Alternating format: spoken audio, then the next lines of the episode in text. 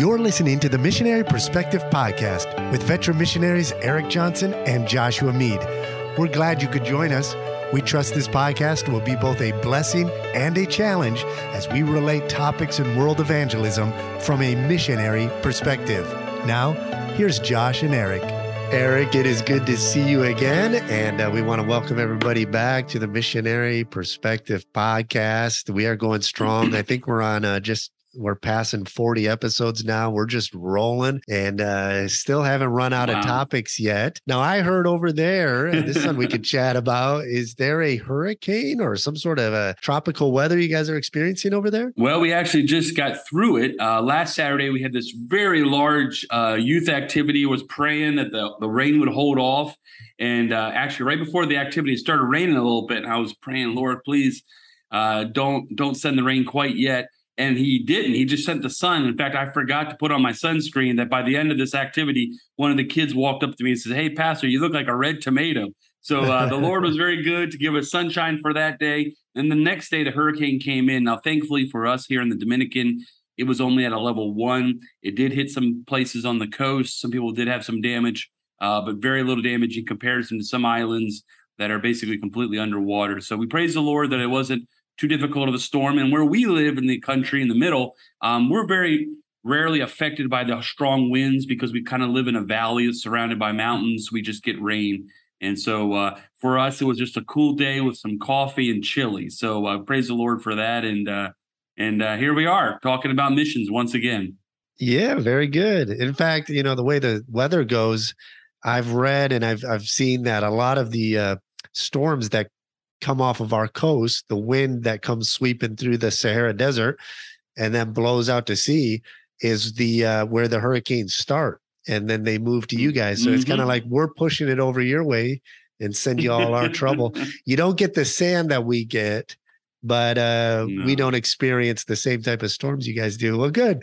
Well, we are going to talk about speaking of uh, storms and uh, maybe storms affect buildings mm-hmm. and damage, and uh, you always need construction. Mm-hmm. It seems like, Erik, is this true where you live? I know it's true living here. It seems like there's always something that needs to be repaired eh, construction wise on your building, whether it's your own home or your church. And uh, we're going to talk today about uh, what most missionaries don't think mm. about mm. when they're going to the mission field, but a lot of missionaries get involved with that is construction. Yeah, uh, it's that. It's funny that you say that, Josh. Just in this last two or three weeks, we've been working nonstop on different renovations and fixes. Uh, so maybe a little bit of additions here on the church building. And uh, in fact, in just a few minutes, when we finish this podcast, I'll be going to have a meeting with a builder, and we're going to start yet again another construction project with a building for one of our church planners. So it is one of those things that you're kind of constantly either repairing or building. That's true. And we have um we just recently, uh, yesterday, in fact, we finalized the purchase of property for our church here. And uh, we are going to meet in the coming weeks with another missionary who is in another town. He is an uh, architectural engineer uh, type of deal that he does. And so he's going to help us. Uh, get blueprints for our buildings. We have three structures that we want to construct over the next uh, you know, five years or so. We want to build a church building. That'll be our first uh, first building that we're going to put up. And then our second building is going to be kind of a, an institute and dormitory. So we're going to have classrooms and uh, and uh, dorms to host people. And then the third one is we want to develop a clinic. We want to build kind of a clinic hospital that uh, guy in our church. He's a doctor and he's going to oversee that. And so we're excited about all that coming together.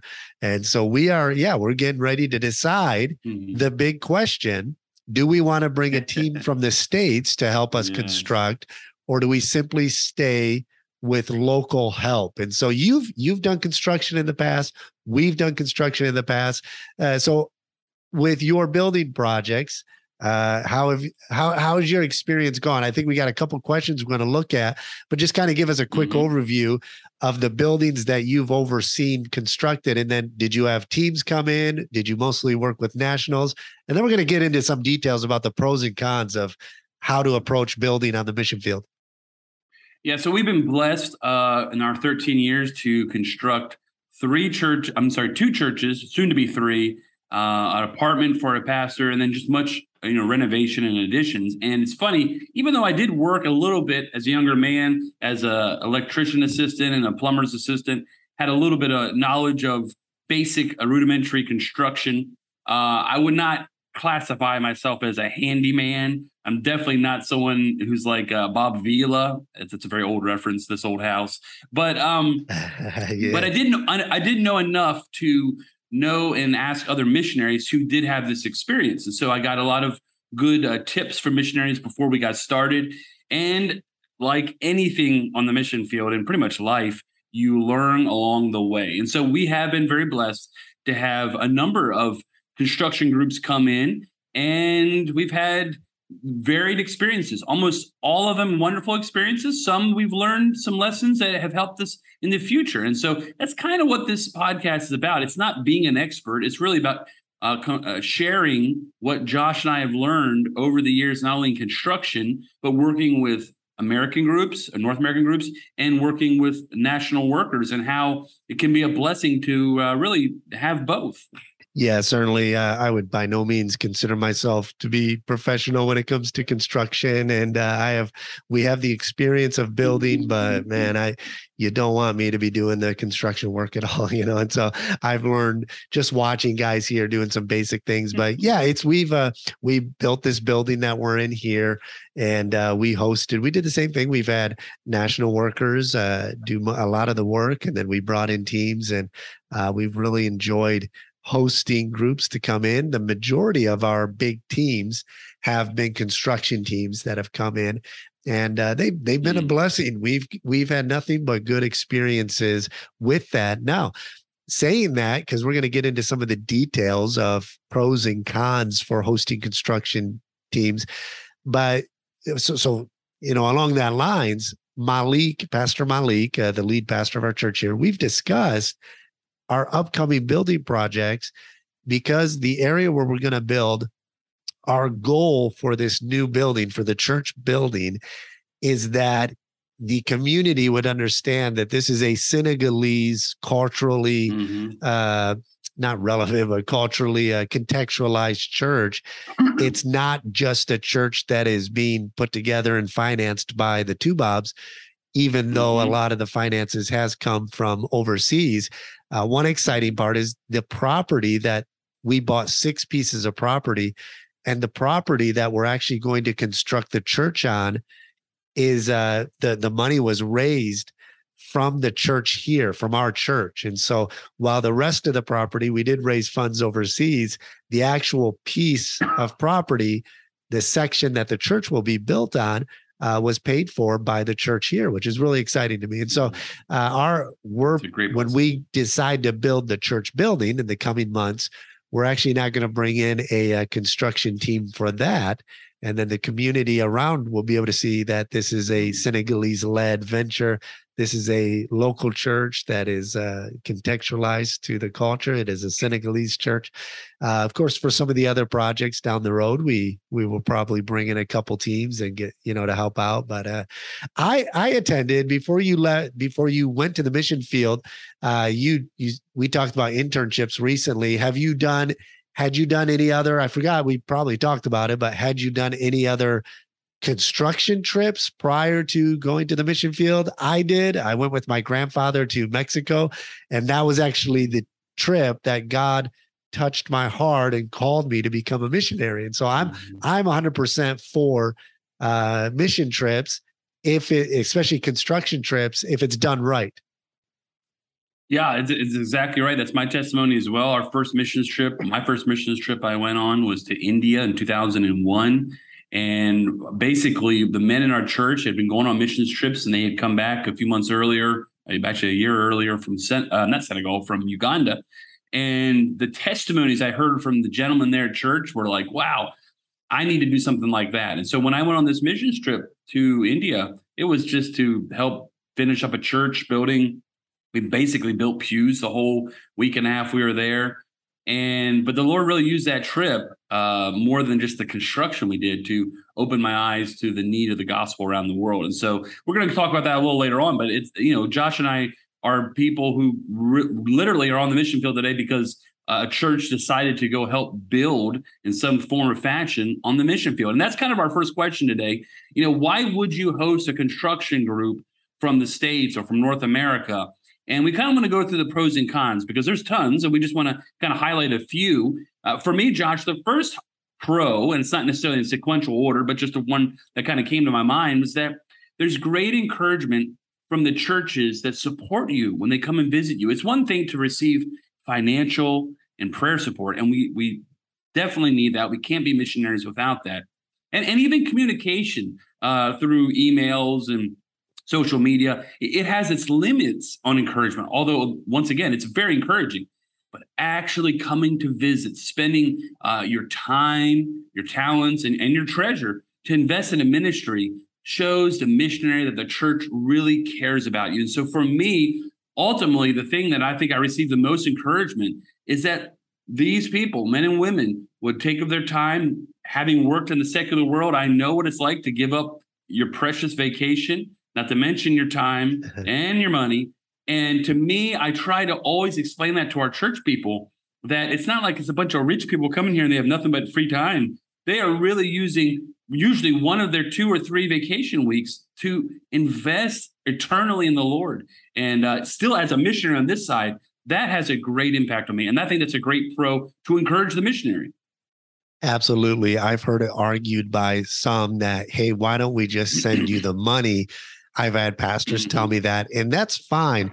But I'm in agreement with you. I think that if you sit down and think it through, you know, these these are men and women who are taking rather than doing a vacation to you know uh, to Yosemite or Yellowstone or whatever it is you enjoy doing. Mm-hmm. Instead of going to the cabin this year, we're going to take a family vacation, or we're, you know, I'm going to go as an individual, or maybe a father and son are going to go, a husband and wife are going to go. And we're going to take this money that we've set aside normally mm-hmm. for vacation and we're going to do a mission trip with it. I know a lot of families that do uh, yearly mission trips rather than family vacation. And I think that's a brilliant idea. You're exposing your children to, you know, cultures outside your own, the world of missions. They get to meet with missionaries, they get to connect and understand a little bit of the reality of, uh, of mission life and missionary families. And so uh, I just, there's so many benefits to it. Uh, and again, I think that, you know, the money wise, and I think we've mentioned this in the past in other episodes, but you know, financially speaking, one thing is true about missions is that God takes care of his own work mm-hmm. and he takes care of those he calls. And so when it comes to the finances for construction, when it comes to finances for all that, uh, and that's a whole nother podcast. Maybe we'll talk about about how much a missionary should invest, you know, from overseas into the work? Can it be a hindrance and all of that? Mm-hmm. That's for another time. But I certainly think that if a you know if a father and son, for example, they want to instead of doing a vacation down south or wherever they might go, they want to come to Senegal and spend a week here. And if they're skilled with some, you know, construction work and experience, then um, I think there's only benefits to that. And that's finances that they probably wouldn't have thought about to give toward missions. But mm-hmm. now what it's allowing them to do is, well, we're going to use this experience missions.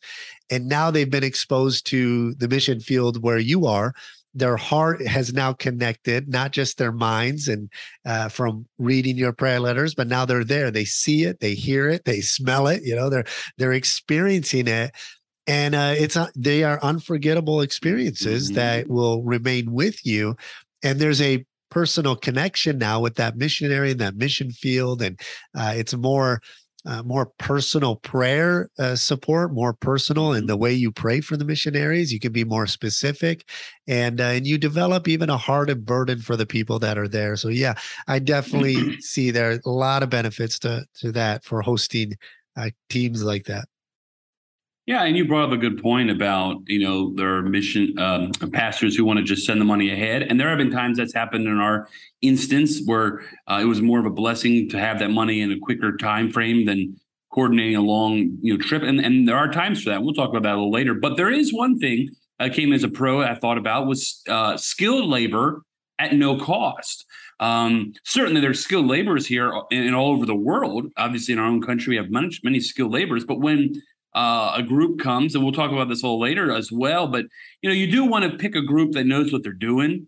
Uh, generally, if it's their first trip and they don't know what they're doing, you, you, might have to have some patience with them. But if they've if they've been on trips before and they have at least four, you know, three to four guys who are kind of heading up the trip who know what they're doing, you know, you don't have to have everybody who's a chief. You need some Indians too, but uh, you need a couple chiefs. You know, you need a couple guys knowing what they're doing, and that can be very helpful because you know they are giving you their time free. And I've also found this too, Josh, that we almost without doubt when we have American workers, North American workers, we also have nationals working alongside. And without doubt, if the Americans are working very, very hard, you, the nationals yeah. want to work even harder. And it's like you actually get more bang for your buck because the people you're actually paying to work as well will work harder and uh, sometimes even more diligently. So that is a great uh, that's a great reason to have it. And you mentioned this a little bit too when talking about the encouragement. I found personally that's also a great encouragement to our family. You know, often groups will ask to bring in things for us, simple things that we can't uh, purchase here, which I'm sure in your case happens all the time because it's more difficult to find items.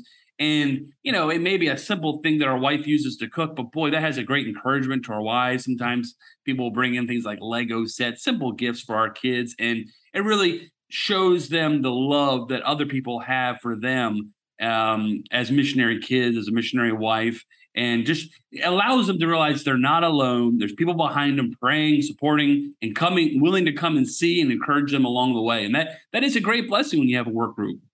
Oh, absolutely. And I'll just add two things along this thought process mm-hmm. pattern is that number one, yes, it's such an encouragement and a blessing to our family.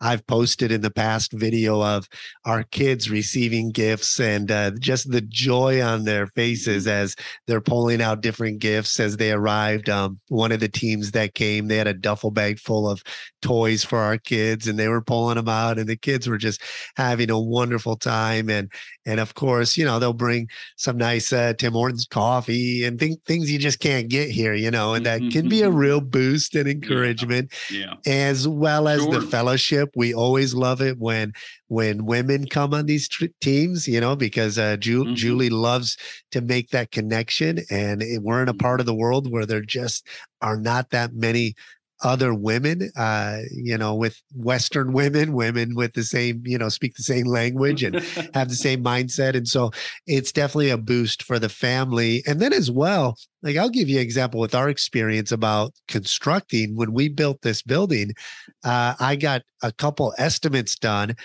There was one construction team. They were basically uh, here in Senegal. It was an official business. They they do good quality work but their estimate for the uh, main d'oeuvre or the uh, main d'oeuvre is uh, French for the uh, for the payment for the workers, whatever it is for uh, what do you call that? Just mm-hmm. you know mm-hmm. what labor, you pay your workers, labor. yeah, the labor, yeah. So the labor um, was going to be about forty thousand dollars. And then another guy got an estimate from. He wasn't professional. He had just finished his uh, apprenticeship, and his estimate for the entire building, three so that's three floors of building. His estimate was about $10,000 for manual labor, is what he wanted to charge. So I knew, all right, I, I went and looked at some of the work that this guy had done at the 10,000 rate. And I thought, okay, it, it looks decent. But mm-hmm. by having teams from the States come in at the same time, and specifically construction teams who are experienced, right? So we had uh, my home church yeah. come, which half of the guys in our church, I mean, they, they're all into construction and you know farmers and you know builders and carpenters and uh, they know what they're doing and so by having them partnering with the nationals and work side by side we had your church come in and um, they're they're just an incredible mm-hmm. your pastor and the uh, uh, Temple Baptist Church there does such a tremendous job uh, bringing supplies and uh, getting the work done. They brought over yeah. a, a, Honda generator, 2000 watt generator. They brought over a, uh, a, nice. a, an electric uh, cement mixer, right? I mean, it's just insane what they were able to fit and bring over. And uh, it was great. And but their philosophy, and I loved it, was we're gonna work side by side with the national mm-hmm. workers. And mm-hmm. um, like you said, when our national workers saw the pace that these men were willing to work at like they were they were there first thing in the morning they worked until late in the evening that kind of motivated them to put in the extra effort. And uh and it was just a great team mm-hmm. effort all along. It was a great testimony to the guys that were working here. And i know those who came were also blessed to be able to see just the needs that are here in senegal. So again there, there are a lot of benefits definitely to doing uh to hosting a construction team yeah, and so that's kind of that kind of dovetails the end of uh, some of the pros I had. I also put, like you said, encouragement to nationals. Um, I try to stress from the pulpit when a mission group is there, uh, like we mentioned before, that these people have uh, given up their time, uh, their talents, and their treasure for them, and they love them, but they love Jesus Christ. But there are a few cons, and we have to be always careful of um, some of these things. There are not a very many of them, but you know, Josh kind of touched on this a little bit earlier, but there is a con of having North too many North American groups come do all the work, where it kind of seems right. like it's a North American church project instead of a local church project. So you need to make sure you have nationals part of this work. I remember a story, if you're familiar with uh, Nate Saint's son, Steve Saint, um, who went and followed his father's footsteps there in the jungle in Ecuador and there was a church that some Americans had come and built, and years later they went back to see it, and it like hadn't been touched. And Steve Saint said to the you know the leaders of the tribe, "What what has happened to the church? Why haven't you guys used the church?" And they said, "Well." That wasn't our church. That was the, you know, the Americans' church. Whoever built that church, you know, they never set foot inside of it because they didn't look at it as their yeah. church. You know, somebody else yeah. went and built it. And there really is that. In fact, I have seen in our own some of our own construction, uh, a time that I've learned where we would have been a little more wise, even though we did use um, mostly national workers. There was there were a few things we could have done maybe a little better and had a little less uh, North American involvement, if you will. Uh, and and it took a little while for that to kind of for the neighborhoods, we'll say, to understand this was a Dominican church, not uh, an American backed church. And so uh, that is a con, wouldn't you say, Josh? Yeah, certainly. You have to you have to weigh that out. like I said, with our new construction that we're, you know, when we build in our new property, uh, our when we first break ground and when we put the church building up, we're just using all Senegalese labor. Uh, there's a missionary that helps raise funds for different churches in in West Africa, and he already contacted me and said he'll send us the funds out of his project that he does to help us mm. construct the church. Uh, but he he said, you know, I, you know, we don't need to send any teams out. Um, you can just use Senegalese labor, and that's what we plan to do. So when we built this area, um, we weren't planning on living in this house. It ended up that we ended up living here. So all the ministries take place on the first floor, and then on our we live in the apartment on the second floor, and then we use the uh, the top floor as well.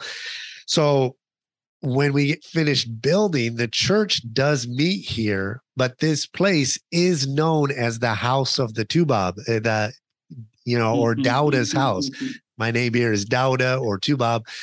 And so if somebody comes into our neighborhood and they say, Where's the house of Dauda or where's the Tubab's house? Everybody knows to point them here because we're the only white people mm-hmm. in this entire neighborhood where we live. And so there there is that con only it, it didn't hurt us in the long run because if I was to take the video outside, you would see that we're in a tight knit neighborhood. Um, mm-hmm. It's not really a location where a church could be set up. Now we meet here, of mm-hmm. course, but it's okay that we're known as being Dauda's house because I don't know how well received it would be if if everybody's like, oh, that's a church building. I don't think we'd have people coming to visit us as much right. as we do. We receive people all the time. People come and visit us all the time. And if they thought this was a church building, you wouldn't get as many Muslims coming. And so um, it actually worked out to our advantage that people associate this place with mm-hmm. with Dauda, with the Tubabs that built it. On the other hand, that would be more of a detriment in the new area where we're building a church mm-hmm. building And so we're going to approach it with that different direction. So you, if you're a missionary, you really need to take those things into consideration uh, before you begin to construct how you want to approach it. And and Josh is right. I mean, just because maybe in the beginning people see it as American church, with time, you just you know, with national leadership and with with showing people that this is a you know local church for the area, uh, it can be something that's you know after five ten years, it's not something to remember, but just something to consider as a possibility. So maybe make sure you have nationals helping you along the way. Um, one other con that we kind of touched on a little bit and this is something where I got a lot of advice from other missionaries who'd gone before me and had mission groups. And they said, be very careful, uh, very uh, particular about who you let come and construct. Make sure they know what they're doing. Um, now, it is true that eventually there might be churches who want to go on their first construction trip. And, you know, eventually there has to be a first time for some people. And if you want to be the one uh, to initiate, that's fine. You just always want to make sure they've got a few leaders on the group that know what they're doing with the project you're going to be doing. You know, in some cases, if it's a a work trip that's going to be painting or something like that, or cleaning something out, you don't necessarily need highly skilled labor. But if you're talking about concrete, you're putting up walls, if you're hanging lights, if you're installing bathrooms, if you're uh, building something that requires uh, some expertise, you want to have experts along the way. Because if you don't have experts, it's difficult because, for instance, if you have a maestro, they might call it a leader uh, uh, uh, someone we would call a foreman who speaks one language and the whole group speaks another language. And it's not just different languages, there's a language in construction as well. And if you don't know it, if you're like me, you're a computer programmer and you just move blocks from this side to this side and stir the cement and put some mud in, you know, there needs to be another interpreter for construction there. And so you want to be very careful that the groups have some experience or at least have experienced uh, leaders that can help those who are basically just the bumblebees helping out, and uh, that's very important. Or you're going to be you're going to be kind of frustrated as a missionary because you're going to be working very hard. Construction groups require a lot of logistics, a lot of work.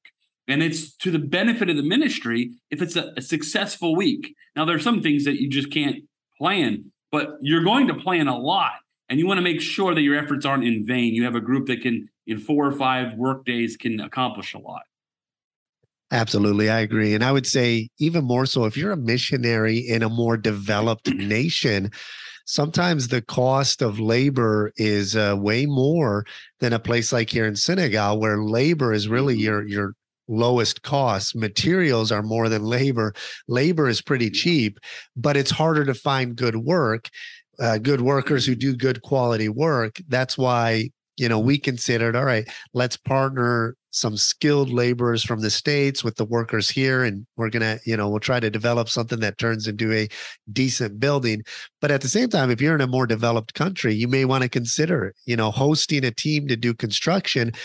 But that if it you know it may even be cheaper in the long run with labor costs possibly possibly. But you need to take into consideration who you bring in, like Erik said, because you need to make sure, especially if you're in a more developed country, that these guys know what they're doing and they'll be able to make sure things are up to code. If there's codes in your area, um, if there's, you know, whatever, mm-hmm. whatever needs to be done, it needs to be done right.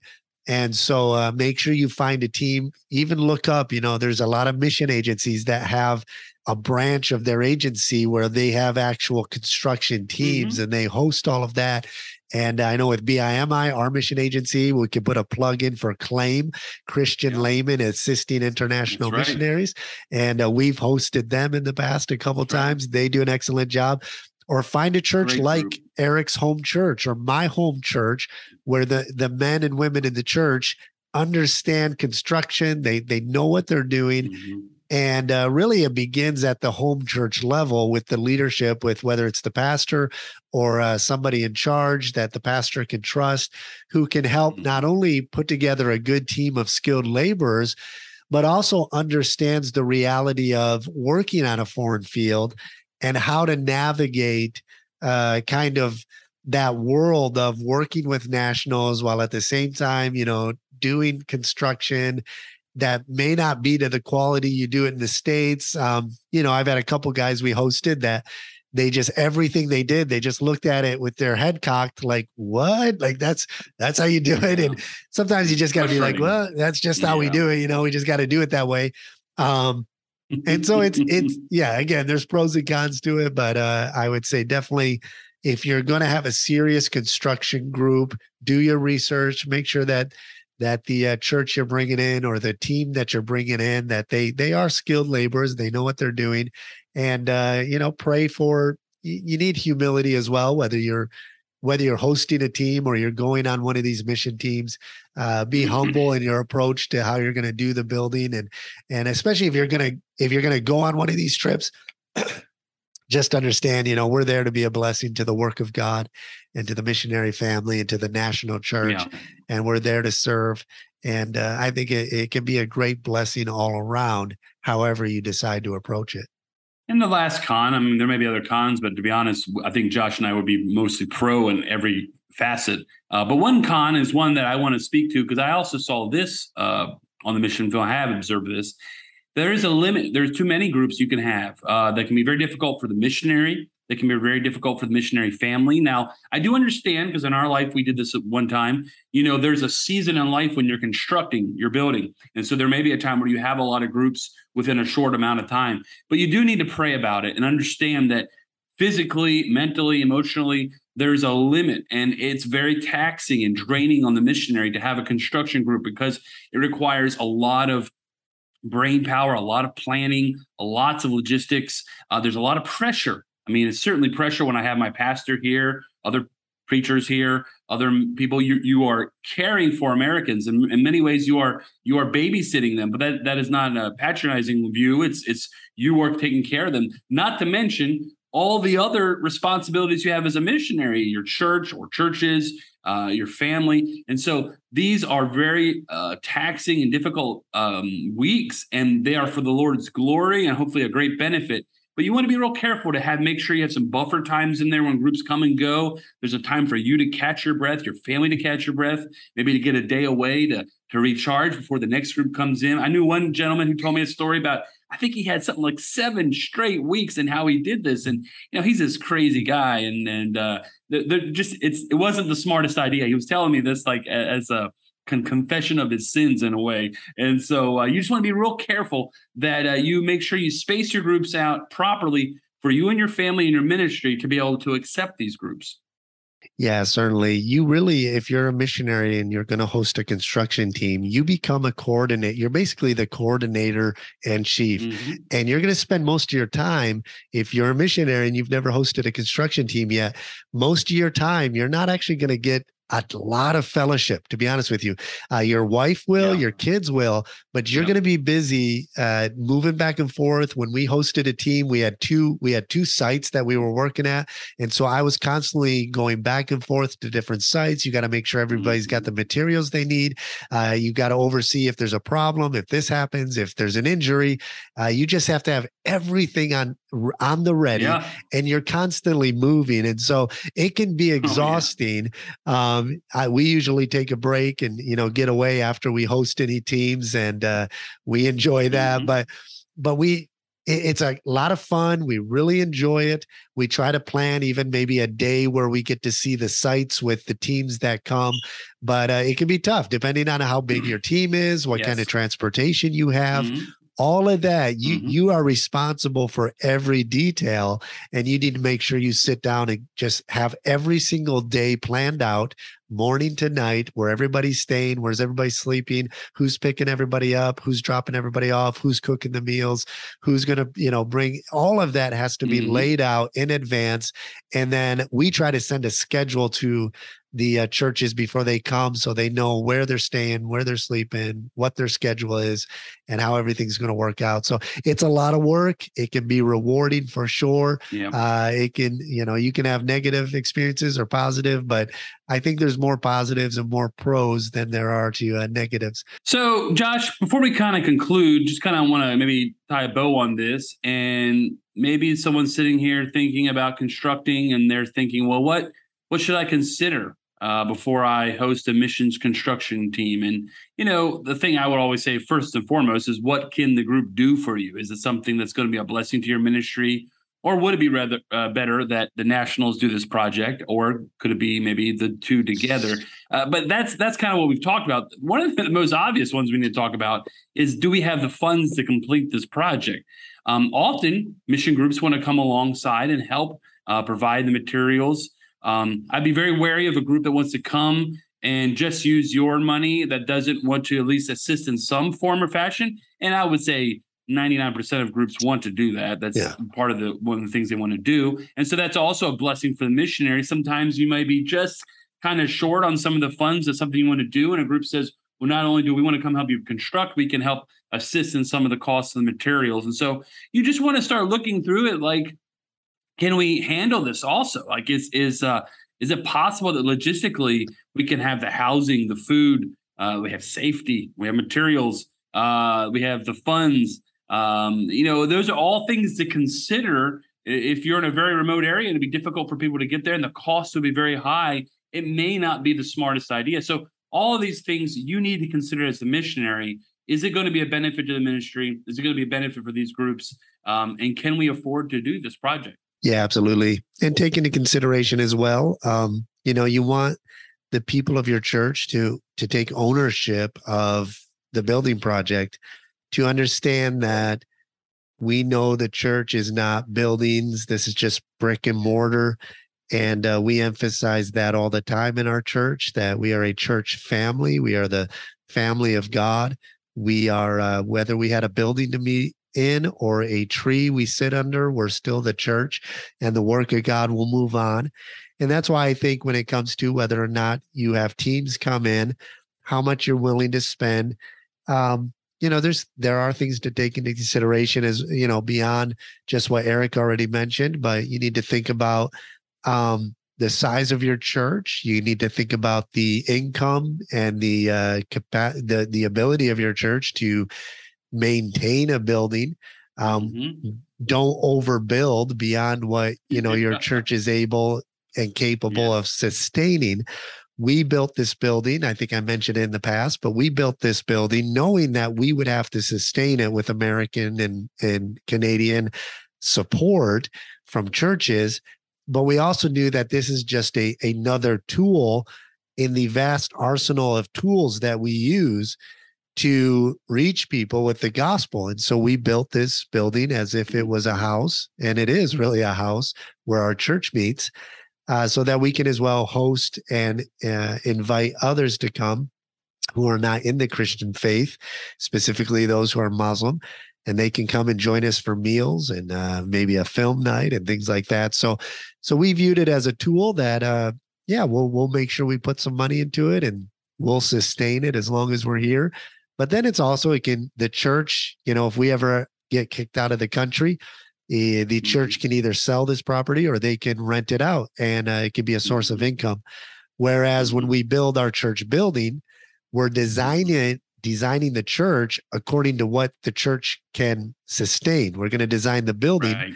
according to what we can sustain and so if the church can't pay for you know an air conditioner bill which they can't right now yeah. Then we won't have an air conditioner we'll just have fans and things like right. that and so you just you right. do what you got to do take those things into consideration um, but you know, I, I have no issue. Obviously, you know, we've done it here with using. I I think it's it if if stewarded wisely, uh, you can really advance and and honor God with the the sacrifices and the giving of the churches in the in the states and in Canada and North America mm-hmm. who give toward these things uh, for building. You know, the Muslims do it here. The Sa- Saudi Arabia sends out billions and billions of dollars every year to build mosques in third world countries. But they don't send out their yeah. construction workers, they just locally source everything. And so the irony to like, you know, us building here, everybody looks at it in the neighborhood and may say, oh, this is just a, a white person project. Well, your nice mosque down the street was just funded by you know Saudi Arabians, and uh, but nobody yeah, mentions that. I mean, it's the same thing. It's just uh, the difference is the Saudis didn't come to actually build it. So yeah, you got to really think about right. the cultural implications of hosting teams, and then uh, what can your church sustain? What's your goal with what you're building? a lot of factors to take into consideration. But um, in yeah. the end, uh, I think I think hosting teams that know what they're doing can be a great blessing.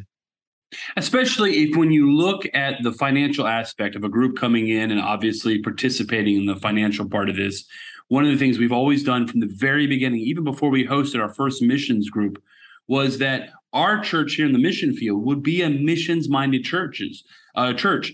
You know, it's amazing to me so many times that missionary fellow missionaries are surprised to hear how many missionaries we support. It's not a lot of money, but it's from the very beginning we wanted our church to be missions minded. So when another mission group comes in to serve, we want them to see, hey, this is a great model for us. And then we ourselves now are we've gone on day trip mission trips. We uh, have set up now to go into the capital and us to go as a mission team to go help construct a church.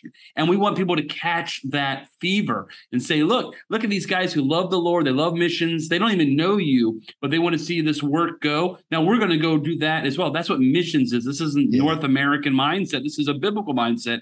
And when we had our mission groups coming in we also because the first church we built we didn't have as many actual workers to employ. We had a lot of professionals. People were doctors lawyers store owners. But we did put before them hey these guys are are doing this work for our benefit. Let's make sure that we're doing our part. And we had the most missions giving in our local church that we ever had. Now, did it compare equally to the Americans? No, but their generosity was was known, and I think it was spurred on by those Americans coming to to give their time, talent, and treasure. And so, mission groups, if done correctly, can be such a boost to your church if it's done in a biblical way and shown to be this is for the heart of Christ. This is not charity. Absolutely. We've we had the same experience. I know I've mentioned it on the podcast before, but when we hosted uh, you know, teams to come in and they partnered with Senegalese workers, the neighborhood would come out and watch. You got all these white people working side by side with with workers and laborers here. and it didn't matter the task, no matter how menial. Uh, this this neighborhood just never saw that before. They never saw somebody mm-hmm. who, you know, especially European or white people, Americans, Canadians, never saw them down in the dirt side by side yeah. with Senegalese workers. And it made a big impact, you know, not just on our church, but on our community. And um, it does, it, it can leave some beneficial impacts that, especially, I think, for an Islamic context where we work, they're told, you know, by by their media, by their religious leaders, this is what Christians in America are like. They're, you know, debauchery, they're bad, they're prideful, all of this, like everything that's bad that you see on TV, that's what all mm-hmm. Americans mm. are like. And then when they actually meet you and they see mm-hmm. the spirit of Christ being lived right. out, you may not be able to communicate. And I know that's a frustrating aspect of anybody who takes a mission trip, not being able to communicate mm. in certain countries. But just your humility, your joy in labor, and service uh, makes a lasting impact beyond what uh, what you could imagine. Well, I would say just one more negative is uh, if mm-hmm. you're a mm-hmm. missionary and you're hosting a team, make sure you let your team know to be careful with encourage them to make friendships with people that they're working with but just be mm-hmm. careful of the, the personal contact afterward um, Mm-hmm. I know, for example, when we were on deputation, some of the larger churches, uh, sometimes the pastor would tell the missionaries, uh, "We don't want you to make direct contact with our with our people," uh, simply because, mm-hmm. and I understood why. You know, they there were you know some wealthy bad people in the church, and they had a bad experience of missionaries singling out maybe some of the wealthy church members and then mm-hmm. going to them directly you know and that's not you know that's not very tactful and that's not really a, a wise thing to do if you're a missionary but if you're on the field you need to take that same thing into consideration and just give a heads up to the reality that sometimes the friendships yeah. you might make with a national worker whether he's a believer or not down the road they may write you and and you know mm-hmm. be asking for some financial aid and uh, especially if they're a non-believer. They may have some crazy story they'll come up with, and uh, we've we've had a couple instances where we yeah. had to kind of deal with that and help cut it mm-hmm. off. And so I would uh, I would say if you're a missionary, just make sure that you uh, if you have a debriefing session and try to do that. We tried to have a daily debrief, but before they left, yeah. we kind of went over some of that uh, to just be careful. We encourage them, hey, maintain these relationships, whether it's social media, whatever. But when it comes to any financial aid they might request, just send them back to the missionary that that they're working with, and uh, yeah. tell them you're praying for them. So, yeah. Well, you know, and lastly, I, I will say on the missionary side now, you know, realize when a church approaches you, they've already thought this through. They think they've got a group. They probably want to help out financially. They are willing to go out by faith uh, to come support you, encourage you. And we already talked about the benefits for the missionary side, but there are a lot of benefits on the local church side. You know, to getting to know your missionary. I know before I became a missionary, all the mission trips I went on, I we we have a special bond and, and fraternity with those men and women to this day. Um, in fact, I, have talked about a little bit. We're going to talk about more expensive extensively when Holly and I have a testimony. I, I got to know Holly in such a way that I really uh, had a great liking for her after that trip because I saw her in a difficult situation, l- still love the Lord, and and so these kind of trips really uh, build the camaraderie in a church and allow people if they never become missionaries they usually pray more for missionaries, more interested in missions, yes. give more to missions, more willing to let their children go on mission trips and maybe possibly become missionaries. And so you have to look at this as an investment. I know Josh does this uh, with so many other areas. We talked about internships, things like that. But but work construction trips really do build a fraternity and camaraderie in your church on the local church side, back on the supporting church. That as the missionary, you have to see that as a great benefit. We just recently went back to a supporting church and we were talking they had sent a few different trips over the years and we were talking with different men and women who had come on the trip. And you know we hadn't seen these people or communicated with these people and some of them seven years eight years. And it was like just we we had this kindred spirit from the week we spent together you yes. know slopping slopping uh, you know uh, mud and concrete and and construction. And we did it for the glory of the lord. And so when they see this church building and people's lives changed you know, they realize that week they had was a great investment and they give more to missions. They love missions. They pray for missionaries. And you, as a missionary, you see that hard week of work as a tremendous eternal investment, not only in the local church there, but in local churches around the world. That's absolutely correct. Now, as we close out here, if a missionary called you up and said, "Hey, Erik, I'm going to host a uh, construction team. What's what are some of the basics I need to know to prepare for?" What do you tell them? Be ready for this you know, the Bible says count the cost. You know, you you got to go through the project. You've got to make sure that you can do this. Make sure all the things we just mentioned. But you got to make sure that you can handle this project and you can handle a group and logistically you can see how all the puzzle pieces fit. If there's a big hole in your in your plan, be very careful uh, if you don't have a place for them to stay, they'll just stay in my house, and your wife is not keen on that. That's not going to work. You know, if you don't have a bus to drive them around, that's not going to work. if you don't really have enough money to to to make enough materials for the week, that's not going to work.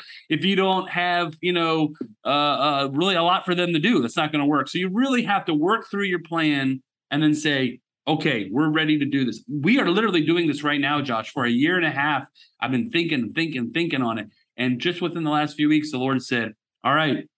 It's time to do it. And so now we're formulating our plan. But you really you you, you got to have a good plan. It's biblical. Count the cost before you start down that road. Yeah, it takes months of preparation, logistics, logistics, logistics. Make sure your material is ready. Uh, yep. You know, order order more than you need uh, for the project. Yep. You can always use it later. Um, you just make sure mm-hmm. everything mm-hmm. is in place and ready to go. Have a backup plan if uh, luggage doesn't arrive. Oh. What are you going to do? Um, we have a our airport is is four hours away, and so we had one young man who arrived Oof. on a team. He didn't get his luggage, and so we were scraping together Ooh. clothing for him. And you just just always have a backup. Uh, meals, make sure meals are prepped and that you're ready to go with that. Um, yeah. I know I mentioned this on an earlier podcast about mission mm. trips, but uh, one of the uh, one of the couples that came on one of the construction teams told my wife, "Yeah, we arrived in the country, and the missionary wife handed us a list and said, "Well, here's some meal ideas I had. You guys can go ahead and just you know go." like make it and they were in a country where they could go to a supermarket but like they had nothing bought. Like they had to go out, use their credit card, buy the meal. You know, it was just nothing was planned and prepared. So I think that's an issue where maybe Mm. the husband hosted this team without the wife uh, approving of it. So make sure you're on the same page. Uh, keep open Yeah. communication and uh, try to try to always have every detail covered for sure. Yeah, uh, I reiterate all that Josh said. Americans don't like to wait, so make sure you have everything ready to go. They don't like to because they listen. It, it makes sense. They're spending their time and their talent and their treasure. They want to get something accomplished. So your job is to make sure that you have Plan A, Plan B, Plan C, Yeah. and Plan D in case you can't. Now, sometimes the weather, sometimes circumstances, you can't do nothing about that. But your job is to be ready and uh, make sure that, that you can have a great week uh, serving the Lord together. Certainly. Well, excellent. Uh, I know there's more we could talk about, but Man, I'm Uh, excited to build now, Josh. Let's go. yeah, no, we are Start. ready to get started. We're Let's go. Yeah, we um the area that we just bought land in, it's called uh, Villeneuve, Newtown, and uh, the developer of the property, he is Senegalese, but he's lived in the United States for 25 years, not far from Valley Forge, uh, where we have a Mm. supporting church there. And so he has a very American mindset about development, which we're going to work very well together. But he gets frustrated over kind of the the approach of working Yeah. here and just things not being on time. And but I'm excited because he's got he really has a vision to see that area developed nicely. And of course, we want to fit in with that. So yeah, we are ready to go and uh, get some construction done. I know once we have our church building up and we're ready to build a clinic and a dormitory, we're definitely going to host. In fact, I just got an email this morning uh, from your home church asking, "Hey, when you guys need another construction team? We're ready to come out." And so we're definitely going to plan that in the near future. We're looking forward to it. And uh, yeah, let's get this done. That's one of the most exciting parts of the missionary life. In fact, as I mentioned, and we can finish on this. Uh, last Saturday, we had a mission. I'm sorry, a, a youth activity, and the lean-to church that our uh, third church is using was full, and uh, has been full most of the services lately. And there's nothing more exciting than thinking, "Wow, our church is full. We've got to build. We've got to build something larger because uh, there are more people coming to hear the gospel." Be saved and grow in the Lord. So that's what construction is about is providing tools where people can come and hear the word and have their lives changed. So you listener, if you're not a missionary, you should go on a construct missions construction team. Missionary, if you're a missionary and you can handle it, you should have one. That's right. And hey, not just construction. Don't go back and listen to uh, the interview with Bradley Edmonston, and uh, he was also Yeah. mentioned in that interview that if you want to do a medical mission trip, uh, you can uh, whether you have medical experience or not. They're always looking for people to travel, and so go on their website. We have a medical team with Medical Mission Outreach. We're hosting next March, and they're looking for spots, and we'd love to have you come. You'll be able to see our new property and uh, see where we're going to build our clinic and uh, partnering with Medical Mission Outreach and all of that. So we're we're really excited about it. So whether it's construction, medical, whatever it may be, a family vacation, consider going to the mission Mhm. field and uh, find a missionary that enjoys hosting, uh, whether it's families or teams, and uh, connect with somebody. And hey, if you're a missionary, it, it'll only mostly bring blessings. Okay, you'll you'll have the odd crazy experience, but uh, most part, it's they're going to be blessings Amen. attached with hosting those, and so I can't reiterate enough. Well, this is Josh Mead from Senegal, West Africa. And Erik Johnson from the Dominican Republic. Have a great day.